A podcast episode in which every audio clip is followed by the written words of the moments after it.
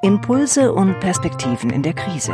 Der DIKT Expertentalk mit Dr. Nikolai Bär. Hallo und herzlich willkommen zu einer neuen Ausgabe von Impulse und Perspektive. Wir sprechen heute mit Thilo Baum. Er ist Sprachexperte und Experte für klaren Ausdruck. Herzlich willkommen, Thilo. Hallo, grüß dich, Nikolai.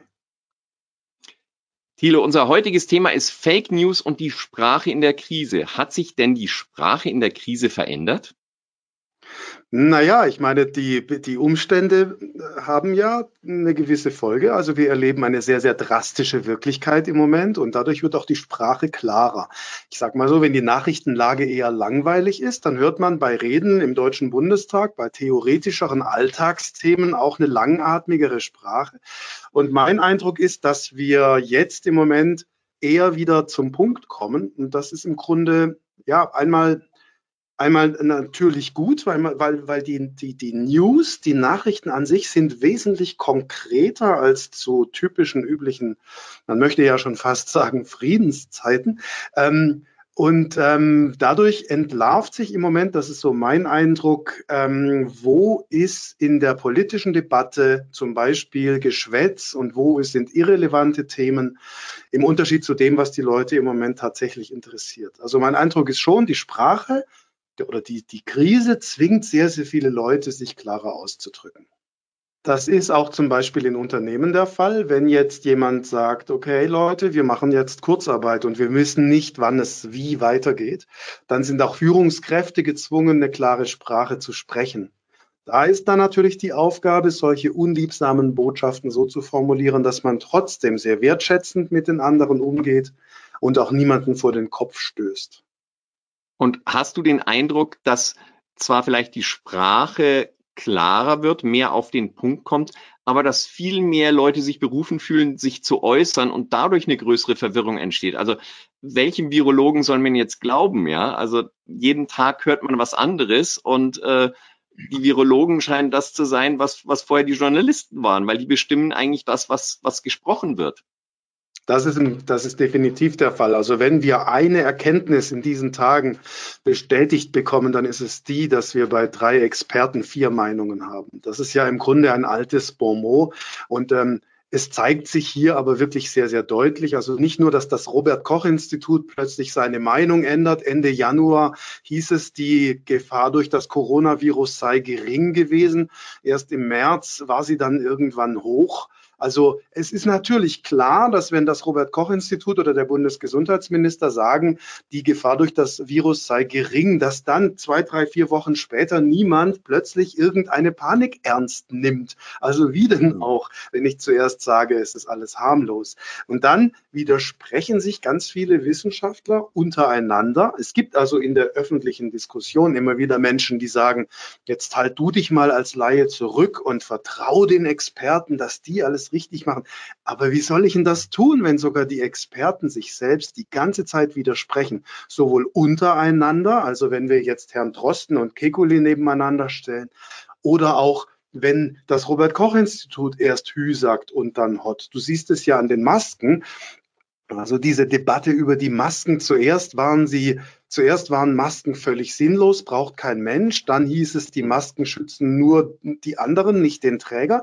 Dann hieß es, eine schlechte Maske, eine Amateurmaske ist besser als gar keine Maske. Also, also sowas habe ich noch nicht erlebt, dass sich die, die öffentliche wissenschaftliche Meinung in solchen relevanten Themen innerhalb von wenigen Wochen so oft dreht.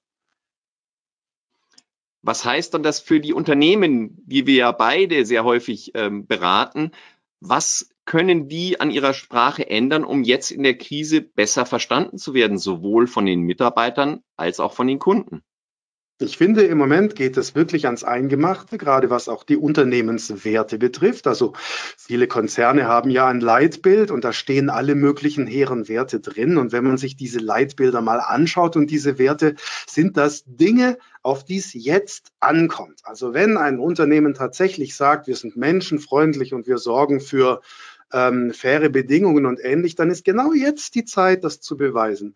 Es ist ja auch nicht nur was das Management betrifft, es betrifft ja auch Mitarbeiterinnen und Mitarbeiter. Ich bin ja überzeugt, ob jemand gut ist oder nicht, zeigt sich nicht im Alltag. Ob jemand gut ist, zeigt sich in der Krise, also wenn der Strom ausfällt, wenn der Kunde nervt, wenn die Bahn nicht fährt, wenn der Flieger streikt, dann zeigt sich, wie gut eigentlich Mitarbeiterinnen und Mitarbeiter sind.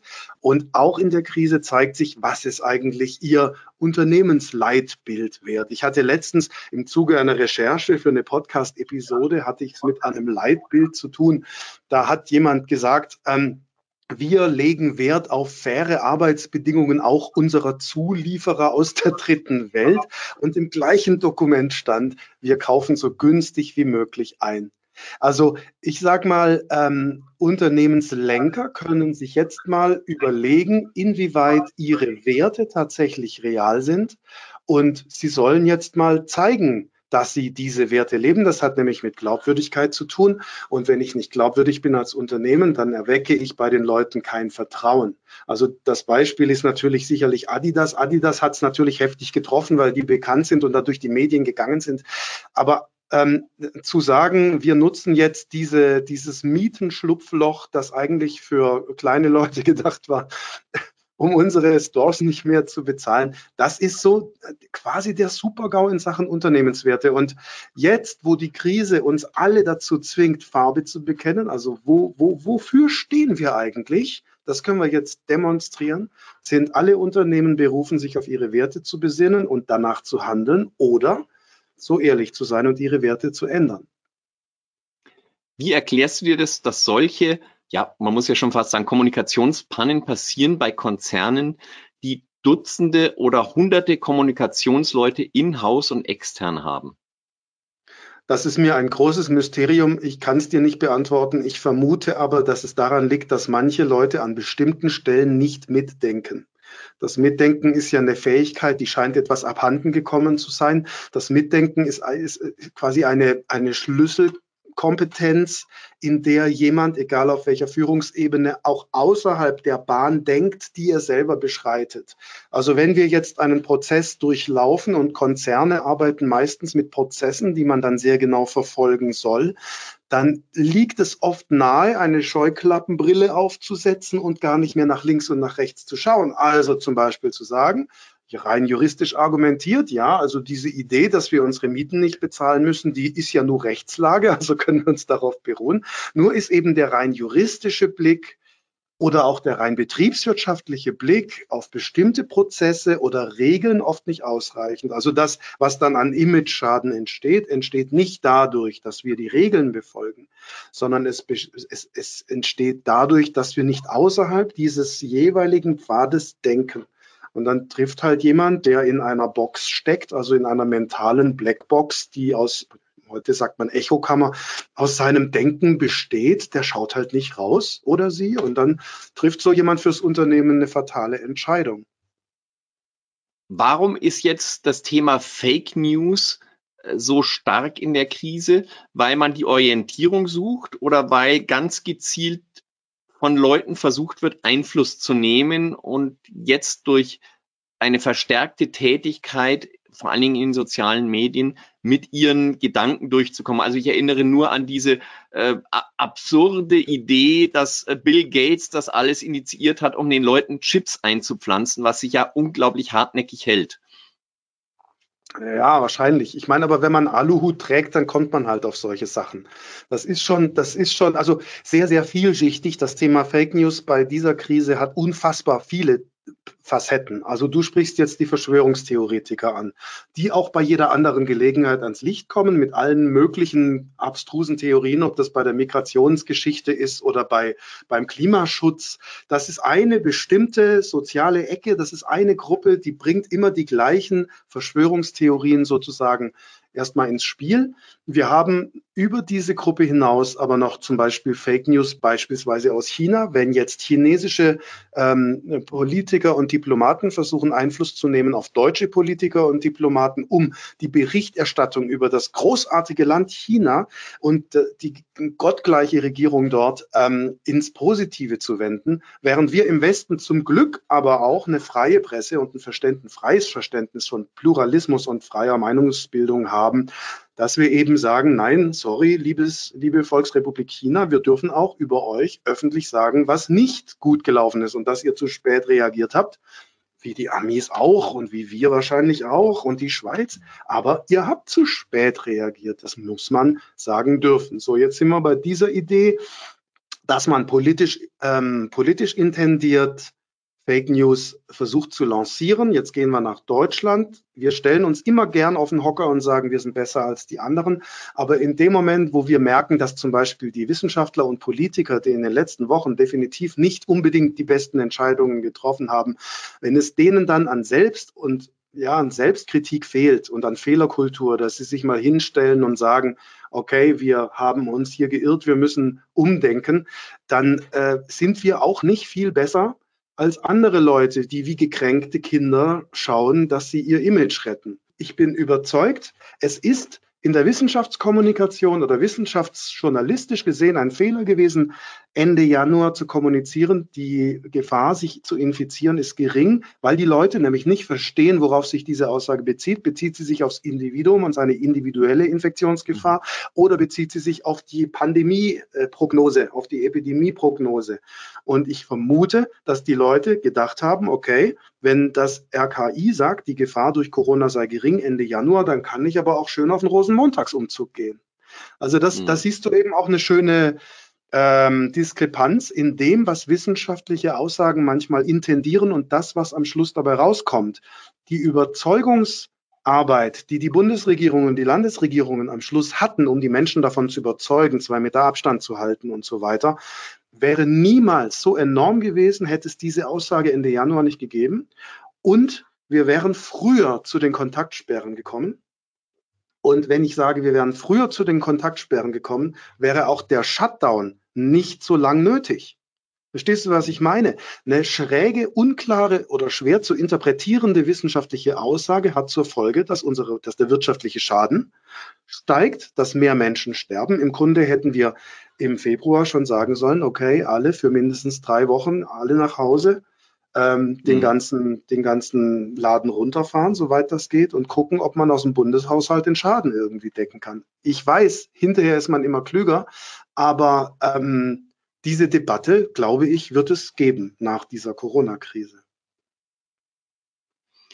Wie denkst du denn, wird das jetzt weitergehen? Ähm, da widersprechen sich ja auch die Wissenschaftler wieder, aber die meisten sagen, es wird wahrscheinlich schon eine zweite Welle geben.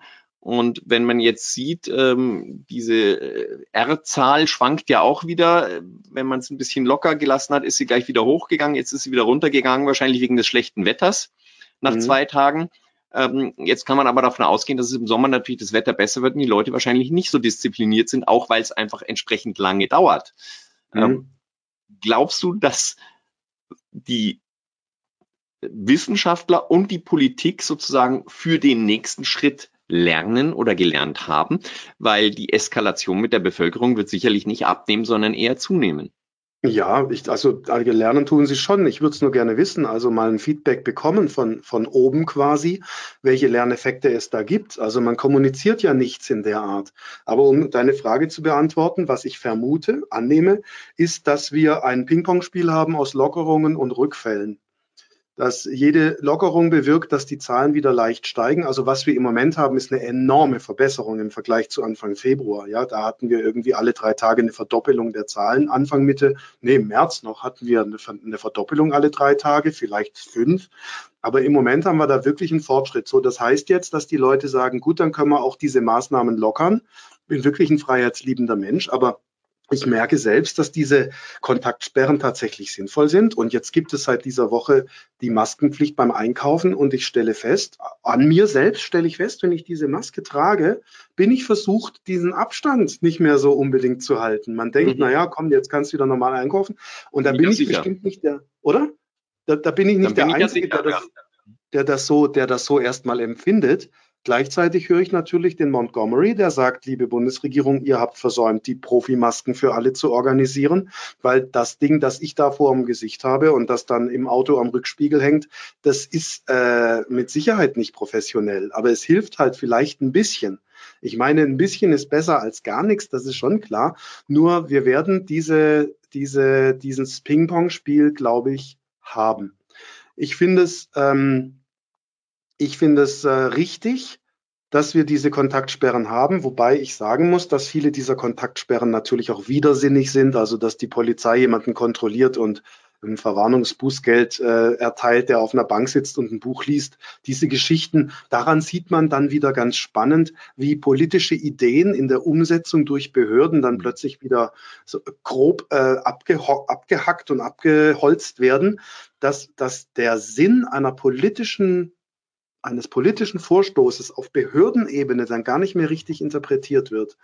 Das ist natürlich wieder eine Frage der genauen Formulierungen in den Verordnungen und so, das weiß ich auch. Und es ist auch wieder leicht als Unbeteiligter, der nicht in der politischen Verantwortung steht, jetzt äh, da auf den Politikern rumzuhacken. Das will ich gar nicht machen. Aber ich, man sieht hier sehr, sehr, sehr schön, sehr deutlich, wie ähm, letzten Endes der politische Wille eine theoretische Größe ist, die sich im Alltag dann völlig anders manifestiert. Und ich kapiere jetzt auch als einfacher Bürger, warum Gerichte immer alles nochmal neu entscheiden müssen. Weil es einfach ein Kommunikation, es ist wie stille Post, es ist ein Kommunikationsproblem. Die Politik gibt was vor, das flüstert sie dir ins Ohr, du flüsterst dem Nächsten ins Ohr und am Schluss kommt irgendwas völlig anderes raus. Und äh, so werden dann ähm, Dinge, die gut gedacht sind, in der Praxis manchmal fehlinterpretiert oder führen dann auch wirklich zu Ungerechtigkeiten. Sicher, die Politik und die Behörden sind gewillt, da diese Fehler auch einzudämmen, aber das ist wieder so ein Ding, was ich nicht verstehe. Wenn, wenn ein Bußgeldbescheid ergangen ist, dann ist er ergangen. Der Staat hat nicht die Größe zu sagen, wir ziehen den zurück, weil das eine falsche Entscheidung war. Und das vermisse ich. Ja. Es ist natürlich auch das Thema, dass diejenigen, die Verordnungen formulieren, per se mal nicht Leute sind, die sich so ausdrücken können, dass sie jeder versteht. Sonst würde auch jeder Beipackzettel lesen können und jeder Gesetze lesen können, ja. Und das, das ist ja dazu, auch die Form einer eigenen ja. Sprache, die zu kultivieren, um eine Existenzberichtigung auf sich zu erhalten. Ähm, ich habe gest, äh, vor paar Tagen gesprochen mit dem äh, Kurt Simon Harlinghausen, der sagt, im Grunde genommen müsste jedes Unternehmen jetzt einen Simplifizierungsofficer einsetzen. Ja, jemand, ja. der dafür sorgt, dass alles einfacher gehalten wird im Unternehmen. Er meinte damit hauptsächlich digitale Prozesse. Ähm, ja. Aber das Gleiche gilt im Grunde genommen auch für die Sprache. Äh, ich habe sehr schönes Beispiel davon dir gesehen auf deinem YouTube-Channel, wo du einfach äh, Sätze analysierst und, und kleiner machst und kürzt und man diese ganze Alltagssprache, diese aufgeblähte, ähm, ja vieles daran als überflüssig empfindet, wenn man es mal wirklich klar betrachtet. Gibt es da eine Lösung, die du hast, wie man auch Behörden dazu bringen könnte, sich einfacher auszudrücken? Es ist eine völlig andere Überlegung, ob die Sprache kompliziert ist oder ob der Inhalt kompliziert ist. Es gibt da vier Kombinationsmöglichkeiten. Du kannst einen einfachen Inhalt einfach sagen, du kannst einen einfachen Inhalt aber auch komplizierter sagen als nötig.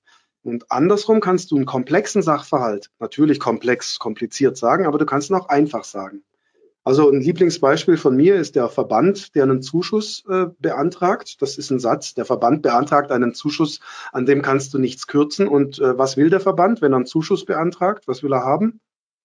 Geld.